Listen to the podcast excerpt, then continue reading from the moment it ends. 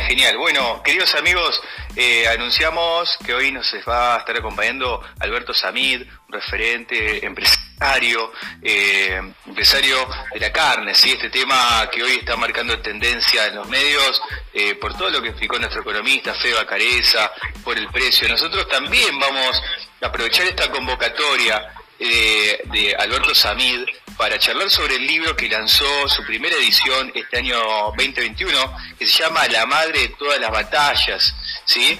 Y que tiene información, es un libro no muy largo, yo lo recomiendo, que tiene información, a mi modo de entender las cosas, información muy honesta, muy transparente, muy sincera de lo que ocurre en materia de, negocios.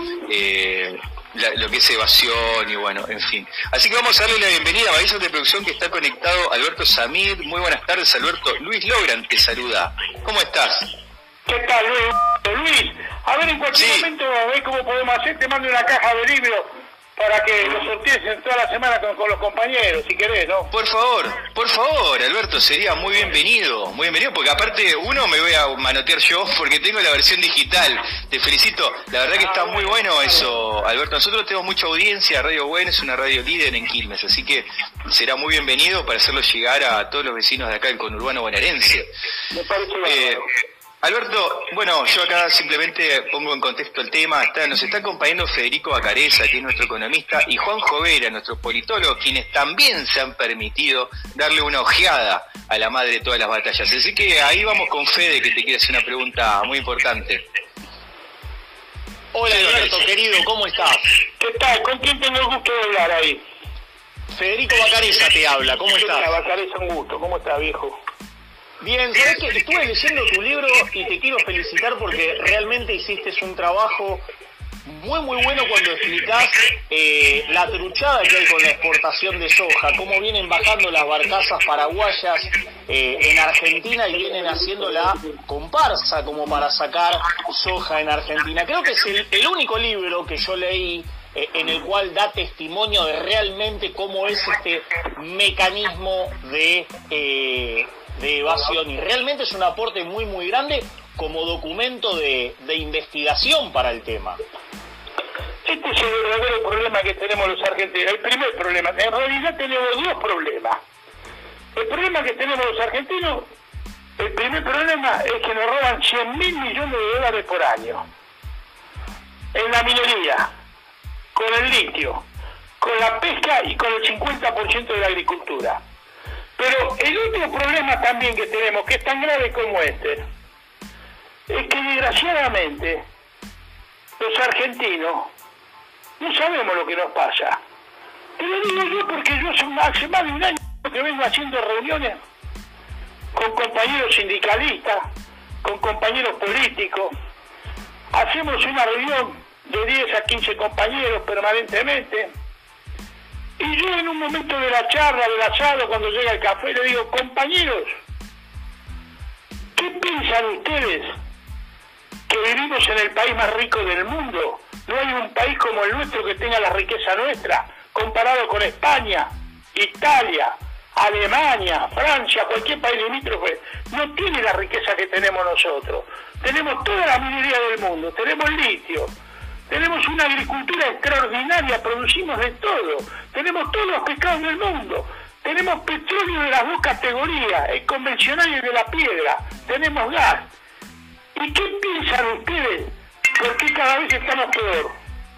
¿Y saben qué me dicen los compañeros y la gente que yo convoco? Porque yo convoco gente que en realidad está más informada arriba de la media del país. No convoco a un compañero que por ahí va a trabajar bien y no lee un diario, no está informado.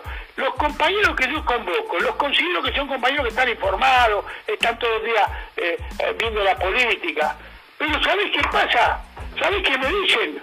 Oh, el problema que tenemos es que hay que volver a Perón.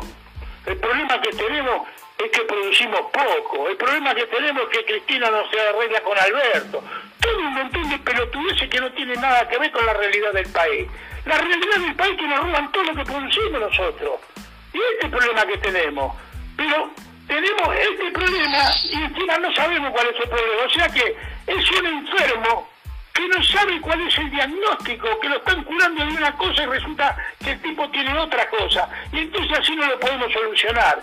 Y por eso que cada vez estamos peor en el país más rico del mundo. Bueno, este, este libro está tratando de, informar todo cómo son, cómo son las maniobras de los países limítrofes, lo que hace Paraguay con nosotros, que un país de mierda que tiene 50 grados de calor no produce nada, y resulta que, que vende más, más, agricultura que nosotros, no tiene minería, no tiene pesca, y resulta que está mucho mejor que nosotros. No quieren hacer creer que, que es un país próspero, que les va bien, que es la Singapur de Latinoamérica cuando en realidad no tiene nada. Bueno, este es el problema que tenemos. Lo más importante, lo primero que tenemos que hacer, informar a la gran mayoría de la población cuál es el problema que tenemos. Dejar de, de, escuchar a estos que venden pescado podrido, que van a la televisión, a los programas de televisión toda la semana, ponen 5 mil dólares a los programas, le dan un papelito y dicen, pregúntame esto y le preguntan cualquier cosa y los tipos dicen, no, el problema nuestro que tenemos mucho empleo público, no, el problema nuestro que los jueces no pagan ganancias, un montón de pelotudeces, todas las semanas te la van cambiando. ¿Son los lobistas de la derecha eso, Alberto? El problema nuestro es que nos roban todo lo que producimos. ¿Por qué? Porque estos tipos están bancados por los, por los, que, por los que nos roban 100 mil millones de dólares por año. Claro. Por eso te preguntaba si son los lobistas de la derecha que apuestan más a la timba financiera que, a la timba financiera que la producción original. El te lo digo con nombre y apellido, Cherani, Broda, eh, este, estos periodistas que, de la televisión, son siempre lo mismo. Siempre lo mismo que van a tener, van siempre los mismos programas y le preguntan y lo dejan hablar y, y mienten y mienten. Y confunden, y confunden. Y las nuevas generaciones, yo veo, que se tragan este, este, este chamullo. Porque fíjate, nosotros somos peronistas, pero fíjate este pibe Lusto. Este pibe es un pibe que viene de, de, como era leche, no, está aprendido en nada. Viene, viene bien preparadito de, Buenos Aires, uno de los mejores colegios nuestros. Yo, yo lo considero que, que tiene mucho futuro políticamente pero el otro día lo escuché decir, y bueno, ¿usted qué cree que qué nos pasa? No, dice, lo que nos pasa es que nosotros gastamos más de lo que producimos. No, pelotudo, ¿qué? Tenemos que cobrar lo que producimos. Fíjate vos, desgraciadamente no cruzan la General Paz, no saben el país riquísimo que lo que produce este país. Este país produce, pero no puede producir más. ¿Sabes lo que son 150 millones de toneladas por año de cereales? Son 50 camiones, 50 kilómetros, un camión atrás de otro con 30.000 toneladas que, que se llevan de este país. Se llevan todo el oro, la plata, se llevan el litio, que es la riqueza nueva, 20 mil dólares la tonelada vale el litio. Hace cinco años se llevan 50 camiones de Jujuy, lo llevan a Santa Fe. De Santa Fe los chinos lo cargan con barco, se lo llevan a China.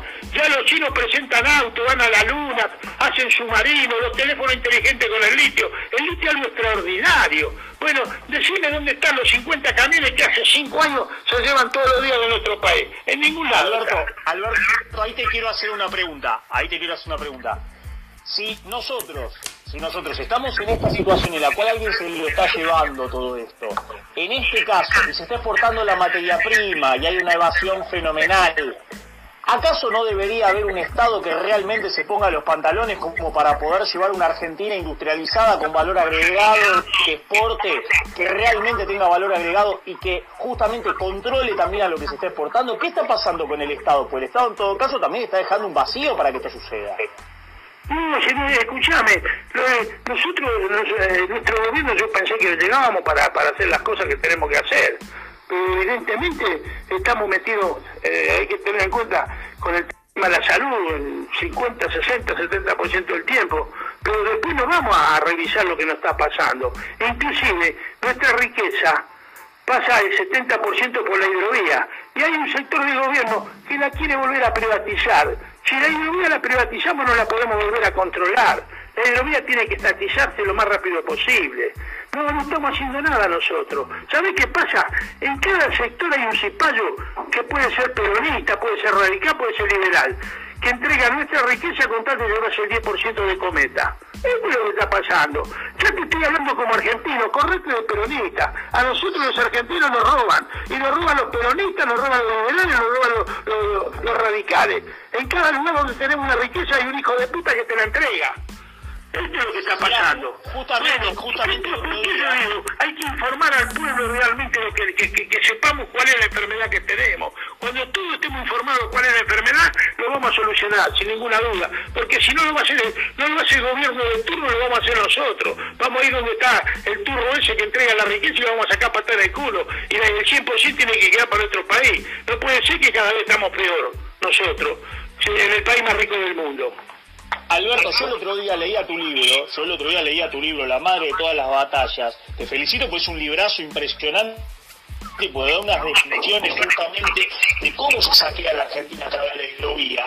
Y yo digo, este libro, este libro que yo estoy leyendo en este momento, que Alberto acaba de publicar hace unos días nomás, este libro no cayó en las manos de ningún director general de aduana, no cayó en la mano de ningún director regional, no cayó en la mano de la FIP, no cayó en la mano de nadie, porque lo que vos estás denunciando justamente en materia de procedimiento, de cómo es que se saca la la soja en negro de la Argentina, cómo se trafica la riqueza de la Argentina, ¿esto no lo levanta nadie? Mira, para que te envenenes un poco más, como me enveneno yo cada vez que hablo de estas cosas, 100.000 libros, 100.000, ¿eh? Ya fueron repartidos gratis. Todo el Poder Ejecutivo lo tiene todo el poder legislativo lo tiene, todo el poder judicial lo tiene. Lo, lo repartí en la mayoría de las municipalidades nuestras, de la provincia de Buenos Aires. Casi 100, no llega a 100 mil todavía, pero 22 mil y pico repartí gratis. Este libro está en todos lados, está en los canales de televisión. Desgraciadamente vos crees que lo tenemos solo. No, este libro está en todos lados. Está, está inclusive el que le quiera leer sin, sin, sin papel lo tiene. Pero fíjate vos que realmente no, no, no, no, te digo más, yo tengo una amistad de mucho tiempo, cuando empezamos juntos con eh, este pibe de Infobae, Daniel Adán. Fui a, al country, eh, al Chayland, donde vive él. Y hablé con él y le regalé el libro y le dije, mira lo que nos pasa con acá, con los pescados, mira lo de los pescados. Y me dijo, algo voy a hacer yo. Y a los 10 días alquiló un avión de línea, fue y filmó todo, como nos robaban los pescados, los, chinos, los japoneses, los gallegos. Lo pasó por todos los medios de comunicación, no sé si sabe de qué estoy hablando. Sí, sí, sabemos, sabemos, Alberto. Bueno, y también fue, fue otro día, fue de día, y vio que los barcos entran en la Villa 200 y nos roban, nos roban todo el calamar, nos robaban todo, el desastre que nos hacen. Yo realmente pensé, bueno, esto prendió. Acá lo menos que va a hacer el canciller lo va a llamar a, los embajadores. ¿Ustedes escucharon algo de eso? No. Ellos hicieron Alberto, nadie dijo nada. nosotros tenemos, ya, no, creo en ningún gobierno. Yo lo único que creo que el pueblo hasta que no produzcamos el 17 de octubre esto no, no, no se va a solucionar y cada vez hasta que no produzcamos eso. Y para producir el 17 de octubre, primero tenemos que estar informados realmente lo que está pasando. Yo lo que te estoy contando, que está puesto en el libro ahí, yo estuve varias veces en Santa Fe. Santa Fe tiene 3.200.000 habitantes. Yo te puedo asegurar que la mitad de la población de Santa Fe 700.000 habitantes saben perfectamente el desastre que nos hacen los paraguayos, el robo, el contrabando, la subfacturación. Todo el mundo lo sabe. El Jujuy, el robo del litio, no hay un jujeño que no lo sepa. Con el tema del litio exactamente pasa lo mismo. Donde se produce el producto, la minería es lo mismo. Vas a San Juan. Alberto, antes, antes, antes de darle la, palabra... Donde está la riqueza, todo el mundo sabe lo que pasa. Pero desgraciadamente, acá no, no, no, nadie dice nada. Todos hacemos como la avestruz, metemos la cabeza abajo y bueno, esto no se puede arreglar más. Sí, perdona que te interrumpí. no, no, no, disculpame vos porque te tengo que interrumpir porque los minutos acá van, a toda velocidad y nosotros estamos hasta las 8, pero queremos aprovecharte, antes de darle la palabra a Juan Jover, acá a Luis Logran de nuevo, te quiero llevar un poquito el tema de la hidrovía, ¿no? Porque viste que Fede te pregunta por Paraguay, por el contrabando, pasa todo por el Paraná, viste que el tema de la concesión de la hidrovía se venció, fue prorrogado por, por tres meses, hay allí el nuevo ministro también que medio como que, no, no sé, no está muy de todo definido ¿Cómo lo ves vos? Y después vamos, vamos a darle la palabra a Juan Jovera, nuestro politólogo, que te pueda hacer una pregunta también, así cada uno de nosotros puede hacerte, puede aprovecharte. ¿Sí? Tema hidrovía, que creo que va de la mano con esto. Con palabras te lo voy a decir. Si nuestro gobierno la vuelve a privatizar, es una traición a la patria. Bueno, muy bien. Yo lo considero como una traición a la patria, una traición al peronismo. Eh, eh porque Alberto no lo veo muy definido, Alberto, ahí, ¿no? ¿Vos qué opinás? ¿Cómo lo ves? privatizar eso porque no la podemos controlar. En la hidrovía hay 18 aduanas, 14 son extranjeras. Principalmente las la, la, y todas esas declaran que se llevan 100 toneladas y realmente se llevan 300 toneladas. Y nosotros no podemos controlar los barcos porque está privatizada. Y Cedimos soberanía. Cedimos por ahí. Entonces no podemos privatizar algo que después no lo podemos controlar cuando la riqueza que nos, nos roban nos roban por ese lado. El gobierno nacional lo tiene que saber. Si lo llegan a privatizar es una traición al periodismo y a la patria no tenga ninguna duda. Muchas gracias, Alberto. Vamos a darle la palabra a Juan Jovera, nuestro licenciado en Ciencias Políticas y Relaciones Internacionales. Juanjo. Hola, Alberto, ¿cómo estás? Un, gusto grande. Igualmente, Juanjo. Programa, bueno, te manda un saludo a Tito Vera Espeleta, que por ahí lo conoces hace tiempo. Eh, te quería consultar si es lo Un poquito más fuerte, Juan, por favor. No se escucha, Juan, mucho, sí, a ver. Alberto. Hola, hola. Sí, sí, perfecto. sí. ¿Cómo estás, Alberto? Eh, te quería consultar por lo que hoy hoy por hoy es este los patronal que hay sobre el paro de la carne. Fin de semana hubo alguna algún quiebre quizás en las entidades que decía que hubo algún, alguna carga de ganados y, cómo ves estos próximos días de este paro, si va a continuar o no y si podés explicarle a la audiencia cuál es la cuestión de la carne, quiénes son los formadores de precios, si es verdad esto de que se está exportando mucha carne a China y es la principal razón, si es lo que explicaba Federico hoy, el tema de la evasión hacia, Uruguay, pero puedes desasnar un poco más sobre la cuestión del conflicto de la carne, el precio y las exportaciones eh, que nos tenés para decir. Nosotros tenemos la misma cantidad de ganado que hace 20 años. Pero 50 millones de cabezas hay en Argentina, Alberto. 55 millones. Ah, 55 tenemos la misma cantidad que hace 20 años. Bien. ah, bien, buen dato. Históricamente tendríamos siempre un 7 y un 8%. Con la llegada de Macri, en la página 71 de ese libro trucho que hizo el último, él mismo dice así, cuenta los logros, el logro de la economía y acá y allá. Dice, en el tema de la carne, el logro que pudimos hacer pudimos exportar cuatro veces más, gracias a que metimos en preso a Samir, clausuramos los 400 negocios que tenía y esa organización que él tenía. Es verdad, siempre en la carne hubo dos sectores en pugna. El sector del consumo, que nosotros decimos, hay que atender el mercado interno a precio razonable y lo que sobra venderlo afuera a cualquier precio.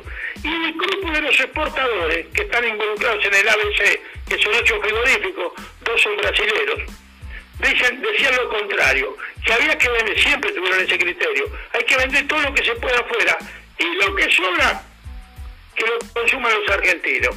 Nunca pudieron ganar ellos, siempre ganábamos nosotros, teníamos mucha fuerza. Bueno, a partir de la llegada de Macri, me metieron en Canamí, me clausuraron todas las lonjas, clausuraron los negocios y le pusieron trama a los colegas que estaban con, apoyándome a mí en el grupo que estábamos. Y pudieron exportar cuatro veces más. ¿Qué pasó? Entró la misma cantidad de dólares, 2.500 millones de dólares por año, cuando exportábamos una sola vez, a pesar de que se exportó cuatro veces más. Los frigoríficos exportadores ponían una empresa, cada uno de ellos tenía una empresa en China, y le vendían a esa empresa a 3.000 dólares la tonelada, y esa empresa en China le facturaba 7.000 al chino. Dejaron 4.000 dólares afuera. Y los más audaces inventaron matrículas truchas con gente de paja, muchos con domicilio en la villa 11114. Esto que te digo está, está toda la vista, está todo, no es que va a pasar, esto pasó y está todo documentado lo que te estoy diciendo. Y no, y no ingresaron ni los 3 mil dólares. O sea que se exportó cuatro veces más. El pueblo argentino, el 50% de la población, de los sectores que nosotros representamos, que son los más vulnerables, no pudieron comer carne a una luca al kilo. Y los que pudieron comer carne, este, pagaban una luca, tuvieron que pagar. ¿Para qué? ¿Para que entrara más dólares al país? No, para que se llenaran cuatro vivos las arcas de Suiza, llenaran de dólares. No sirvió absolutamente para nada. Aparte, nosotros decimos que los 2.500 millones de dólares que exportan es insignificante. ¿Por qué? Porque solamente con la soja este año, que producimos 50 millones de toneladas, más 10 millones que hay en cielo bolsa, 60 millones de toneladas que tenemos para vender, a 600 dólares, está un poco más todavía, 600. 6 por 6, 36. Con la soja tenemos que, recoger 36 mil millones de dólares. Fíjate lo insignificante que son los 2.500 millones de dólares para sacarle la comida a los argentinos. Nosotros decimos, no, no vendamos los 2.500, vendamos la mitad pero no significa nada la carne en el contexto de la entrada de dólares, porque solamente con un solo cereal nosotros podemos recibir 36 mil millones de dólares. A eso le tenés que agregar el maíz, le tenés que agregar el trigo, el girasol, el sorgo y 100 productos más. Fruta de todo tipo, arroz, miel, yerba, vino, qué sé yo. Alfalfa, este año vendimos 500 vagones de alfalfa. Arabia Saudita de Santiago del Estero. O sea que sacarle la comida a los argentinos y si aparte se produce al aguantar la carne, aumenta todo y el quilombo que se arma por venderle a los chinos un poco más, no, significa en dólares absolutamente para nada. Por eso cuando los charlatanes escuchaban decir, no, escúcheme, eh, perdimos esto, no exportamos tanto, todo mentira, todo puesto chino, eh. no sirve para nada eso. Lo que pasa que como nos roban todo, esos 36 mil millones de dólares, se los llevan a la mitad los paraguayos, los brasileños, eh, los países limítrofes. Lo que tenemos que hacer es controlar eso, lo que producimos, venderlo y cobrarlo. Nosotros nos roban 100 mil millones de dólares por año. Bueno, esa es otra historia, pero no es el problema de la carne ahora como están diciendo, no, esos 2.500 millones de dólares podemos comprar tanta vacuna, eso es todo invento chino, todo, toda una porquería que quieren hacer para exportar. Porque, ¿qué pasa? Al exportar la carne, la carne que nosotros pagamos una luca, que es un huevo, afuera vale 3.000. Entonces las pucas que tienen los chinos, de llevarse cada vez más por la necesidad que tienen, tienen un margen todavía de seguir aumentando todas las semanas como vinieron aumentando desde que empezó el año. ¿Esto qué significa? Que si el gobierno no tomaba carta en el asunto, no va a bajar la carne, pero tampoco va a subir más. Si no, en poco tiempo, antes del fin de año, nosotros íbamos a comprar la carne. Dame 100 gramos de milanesa, 150 gramos de, picada, porque el, precio que va a costar esto va a ser como eh, comprar jamón crudo. Esto es lo que pasa. Ahora, el gobierno, ¿qué es lo que tiene que hacer a partir de ahora? Eh, regularizar lo que está haciendo, ya detectó todos los frigoríficos, fíjate que, que cometieron irregularidades, dejar los frigoríficos que se portaron bien y dar un cupo de exportación de un 7%, repartirla con los frigoríficos que exporten un 7%. Al revés quieren hacer los frigoríficos. Dicen, no, nosotros les vamos a dejar 8, 8 toneladas, 8 mil toneladas que se llevan al consumo. ¿Cómo? ¿Ustedes no van a dejar a nosotros? No, nosotros el consumo tiene que decir lo que le dejamos a ellos. ¿Por qué? Primero está la mesa de los argentinos, primero vamos a consumir nosotros lo que queremos y después que después exportemos lo que sobra. Tener un cliente como China es bárbaro pero no le podés vender la mesa tuya, venderle lo que sobra. Querés venderle más, me parece bárbaro. Pongamos a laburar a la gente a producir más. Si nosotros tenemos un país para producir 10 veces más, pero no le vendamos la de la mesa nuestra. Este es el tema que pasa por ahí. Es muy sencillo esto. Estamos vendiendo el 30% cuando tenemos que vender el 7%. Entonces, como todo hay oferta y demanda y cada vez más a más. Y como la exportación tiene un margen extraordinario, va a seguir subiendo y nosotros no vamos a poder. En cambio, el consumo no tiene, no tiene la capacidad de, aumentar, aumentar, porque los salarios son siempre los mismos. Sí. A ver, Yo, justamente, dos datitos, dos datitos importantes. El tema del fitloteo, ¿viste? El fitloteo más o menos representa para el engorde más o menos el 30% de, del ganado en argentino se alimenta con fitlot. El fitlo tiene un componente de maíz importante.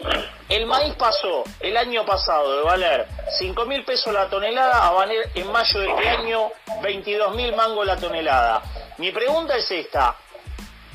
No se hizo nada, no se subieron... Eh, no se subieron los derechos de exportación, no se subieron las retenciones. ¿Qué hay que hacer con el tema del maíz para que se pueda desacoplar el precio interno del precio internacional y que los criadores de ganado no se queden sin poder alimentar a los animales o lo tengan que comprar a 22 mil pesos la tonelada. Todo lo que llevan los chinos, como la carne, como el maíz, como, como la soja, tiene, aumentó el 100%. Porque hay que entender lo que está pasando. China fue el único país en el mundo que le fue barato, es una locomotora. Fue el único país que de, de 1.500 millones se le murieron 4.000 nada más.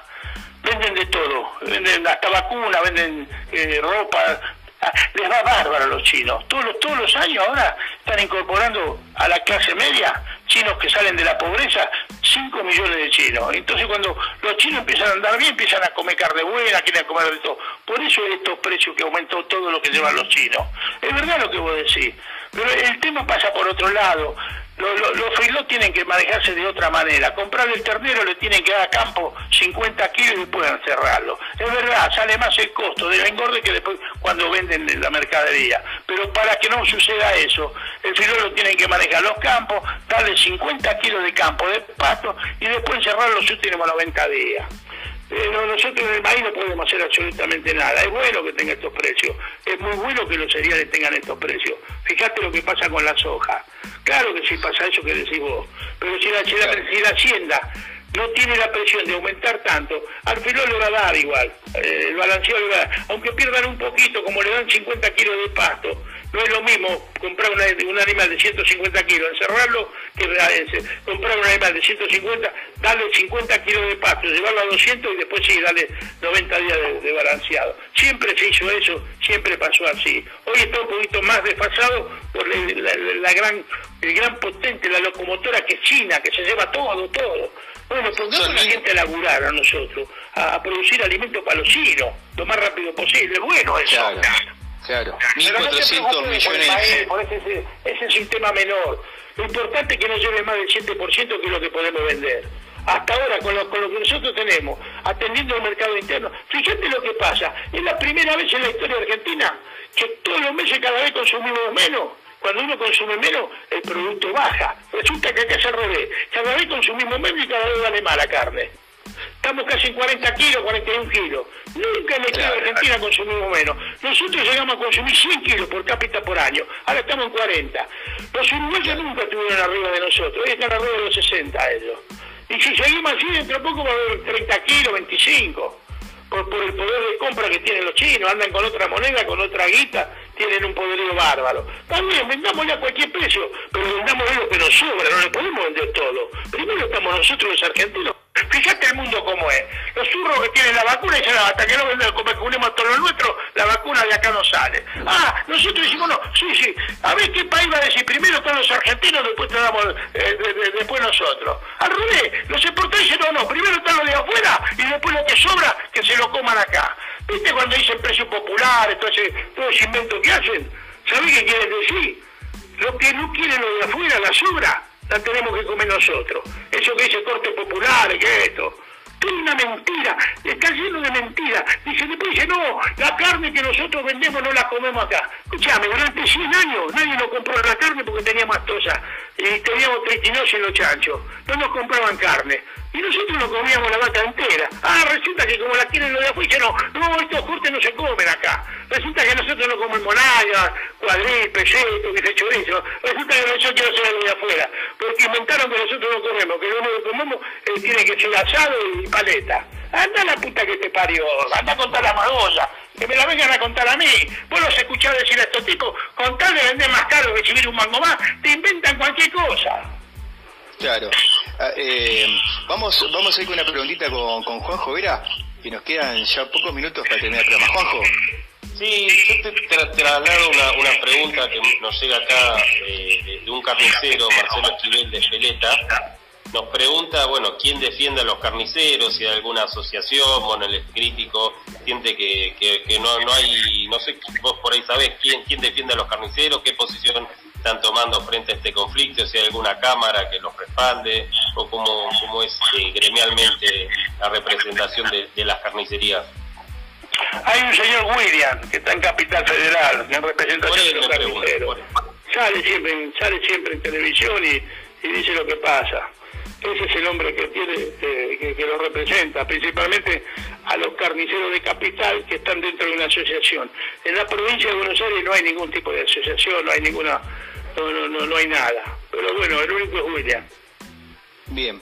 Bien, eh, Alberto, hoy te escuchaba atentamente todo lo que explicabas sobre China, ¿no? Y la oportunidad de negocios que representa eso para Argentina. Sabemos que China es potencia mundial, la, potencia de Oriente, ¿no? Es el, gigante de Asia, eh, que tiene 1.400 millones de habitantes eh, aproximadamente.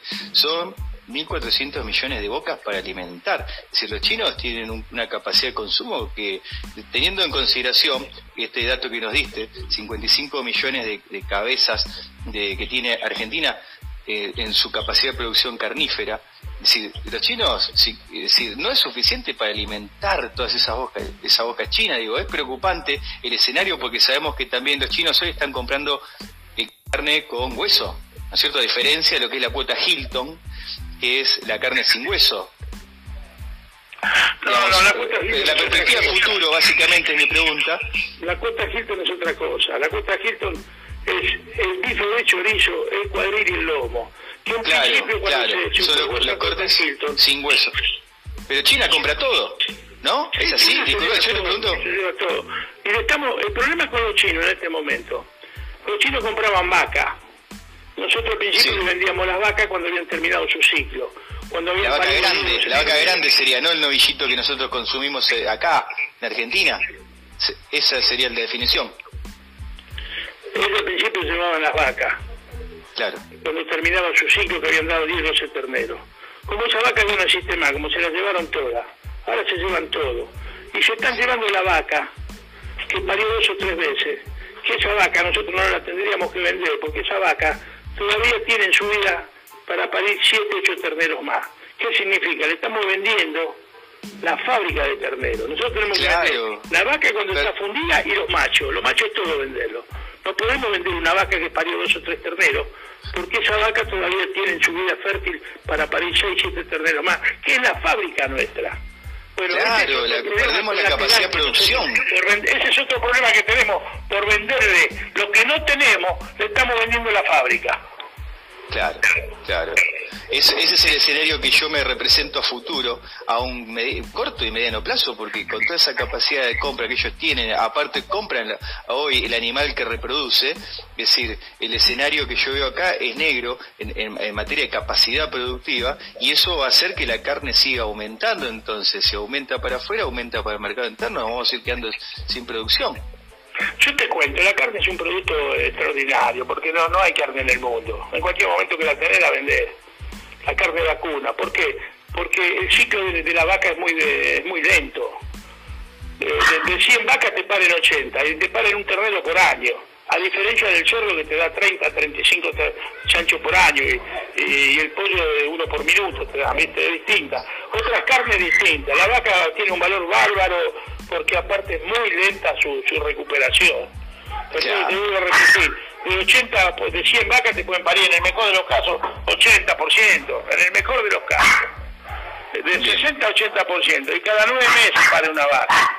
Eh, entonces, la, carne es extraordinaria, hay que cuidar mucho ese tema. hay que cuidarlo mucho. Matar una vaca que vos decís, esta me puede dar tres cuatro terneros más, es, para mí es un crimen. ¿Qué pasa?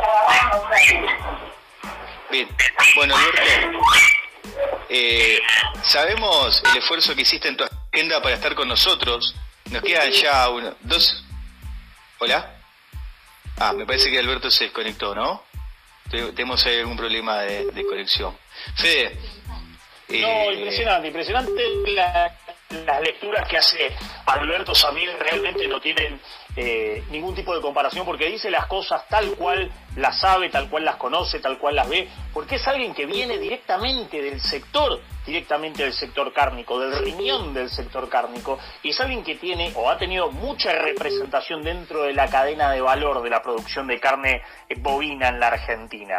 Así que me parece que creo que los aportes que hizo hoy son, eh, Luisito, realmente invaluables. Ese es el, el plano pragmático del negocio de la carne, ¿no? La, parte práctica, el análisis, digamos, cotidiano de lo que ocurre en el escenario interno y en el escenario internacional.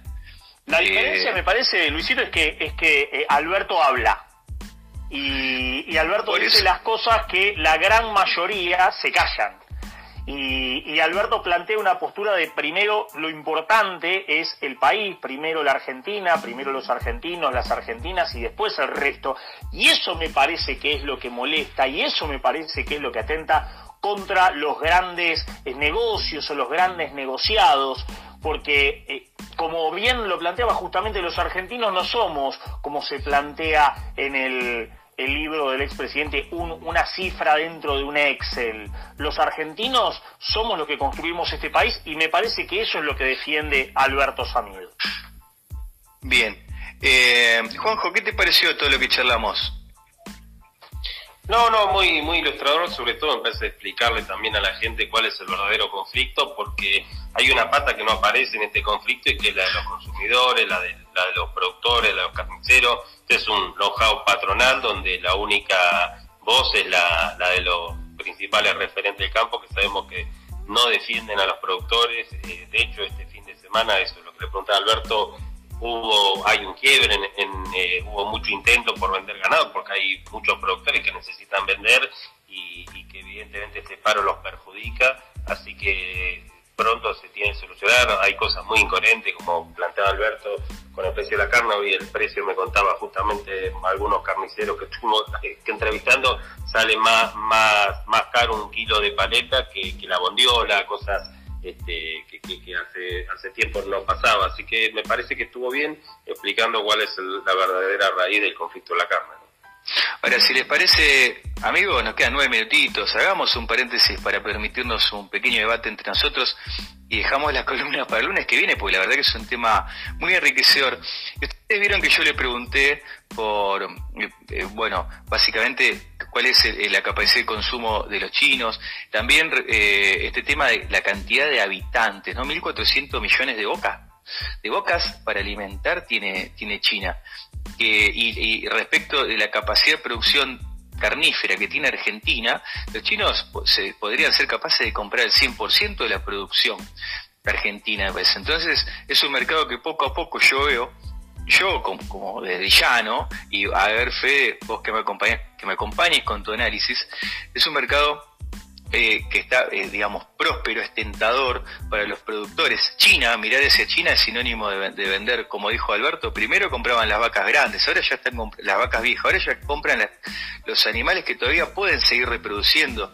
Eh, y, en breve, ¿qué pasa si los chinos dentro de sus cuestiones de geopolítica, que, tienen respecto de Latinoamérica. Viste que los chinos se plantean agenda a 50 años, básicamente, agendas de política de Estado a 50 años y las, y las abordan con mucha dinámica y con muy poco margen de error, ¿no? Cada vez vemos más supermercados chinos en cualquier barrio, en cualquier lado. Ese fenómeno que entendemos que es más una cuestión de geopolítica que quizá que de negocio meramente como negocio.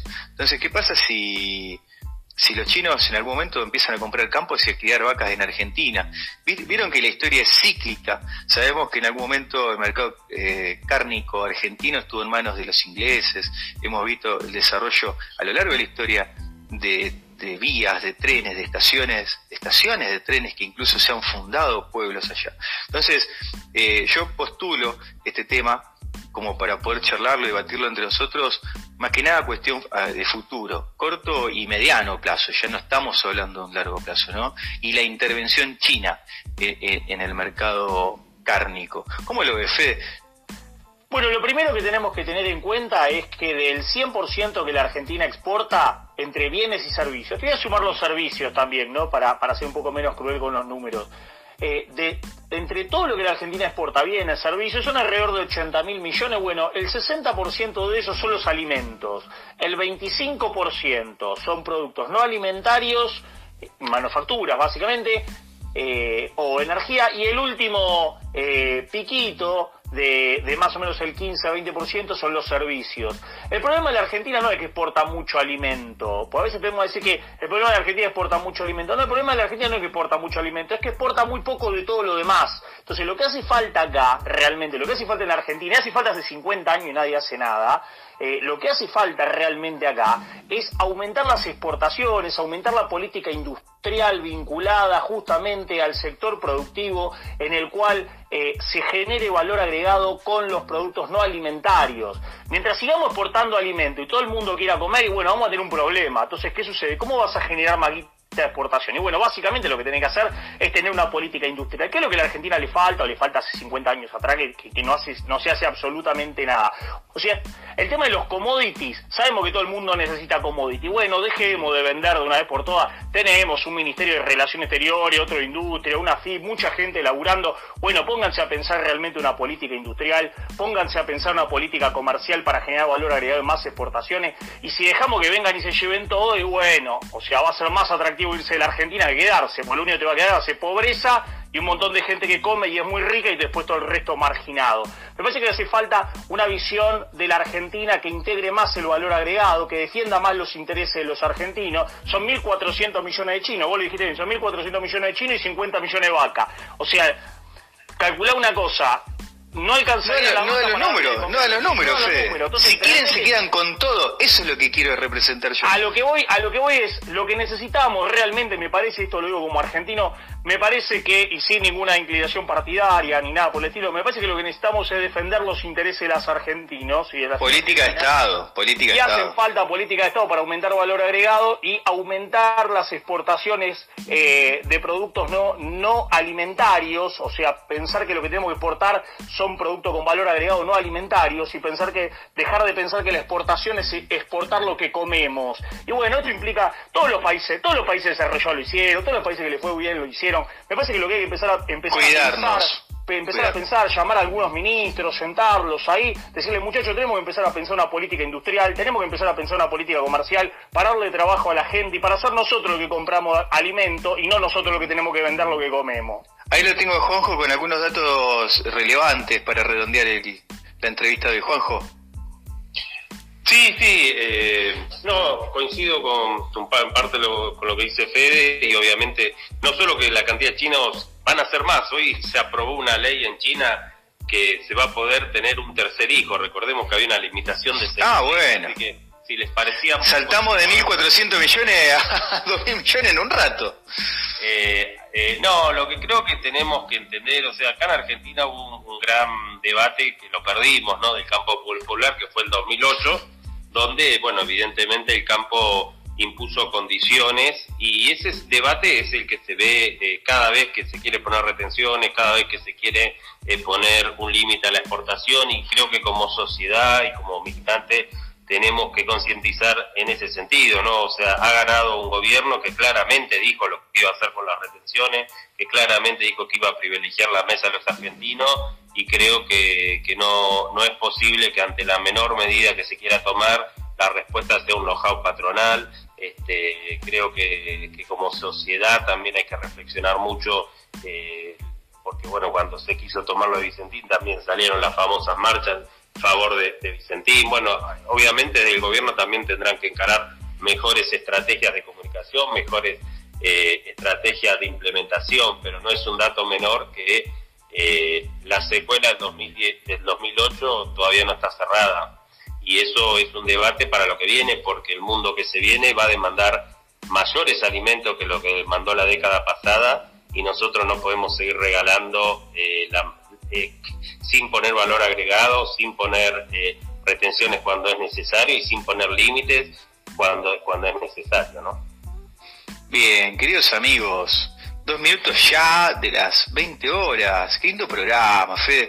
Nos dimos el gusto de tener hoy un invitado de lujo que presentó su libro. Vieron, yo cuando, cuando le di la bienvenida a Alberto lo contextualicé este encuentro y principalmente este título, este libro lo titulé como, como un libro con información honesta, con información honesta, con información sincera.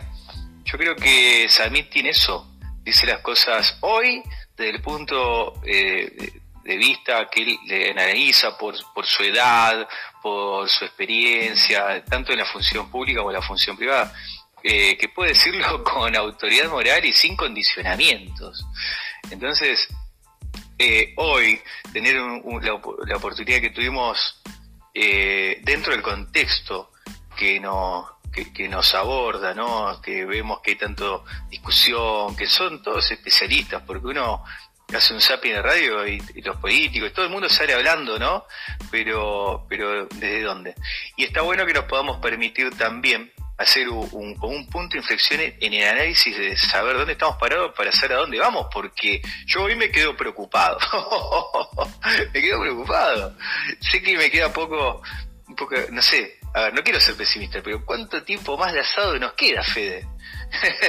Sí, a, a este, yo, yo más que cuánto tiempo más de asado nos queda, también pensaría justamente en que la riqueza de un país se genera exportando valor agregado, participando del mercado mundial con más riqueza y no vendiendo lo que tiene para comer.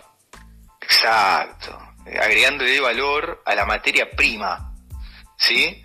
No, no, no. A la, materia prima. materia prima no. No tenemos que exportar ni materia prima ni, ni alimento. Tenemos que exportar valor agregado. Exacto. que exportar tenemos que exportar productos industriales, tenemos que pensar en industrializarnos, que el campo tiene que ser el 20% de lo que la Argentina produce, no el 80% de lo que la Argentina produce. Entonces, eh, basta de pensar en exportar alimento, basta la proteína que se quede en la Argentina, la proteína la comemos los argentinos y como dijo Alberto Samid, lo que queda lo vendemos, pero primero tenemos que comer nosotros y exportar mucha más riqueza industrial y mucho más servicios tecnológicos y con valor agregado. Esto es un teléfono para cualquier ministro. Me parece que es hora de que vayan levantando el teléfono. Amigos, 8 de la noche ya. Lindo programa. Eh, los, los espero el lunes que viene, como todos los lunes. Fede, Juanjo, lunes, 7 de la tarde, acá en la, en la WEN. A meterle debate y a meterle empuje. Vamos, vamos, eh. Eh, bien, para vos que nos estás escuchando, querido oyente, que nos acompañás todos los lunes, 7 de la tarde, ya desde hace un año y medio, se podría decir. Este es nuestro decimoquinto programa este, de este año 2021. El año pasado hicimos una cantidad de programas eh, sin faltar un solo lunes. Si te perdiste el programa, puedes encontrar nuestro podcast en Spotify a partir de mañana. Y si no pones ahí Politicosos en Spotify, estamos nosotros. Tenemos más de 100 episodios ya, con muchas reproducciones diarias. Y también puedes escucharnos en vivo por la 93.7, en el auto, en tu casa mientras pasas el trapo, mientras barres, ¿sí? Esperancita, esperancito, mientras limpias tu casa, escuchanos. Y también desde la app, ¿sí? Desde el Play Store, pones FM Bueno 93.7, te descargas la app en el celu y nos escuchás también con los auriculares del celular. Que, querido señor director, Gustavo Orlando, vamos al piso.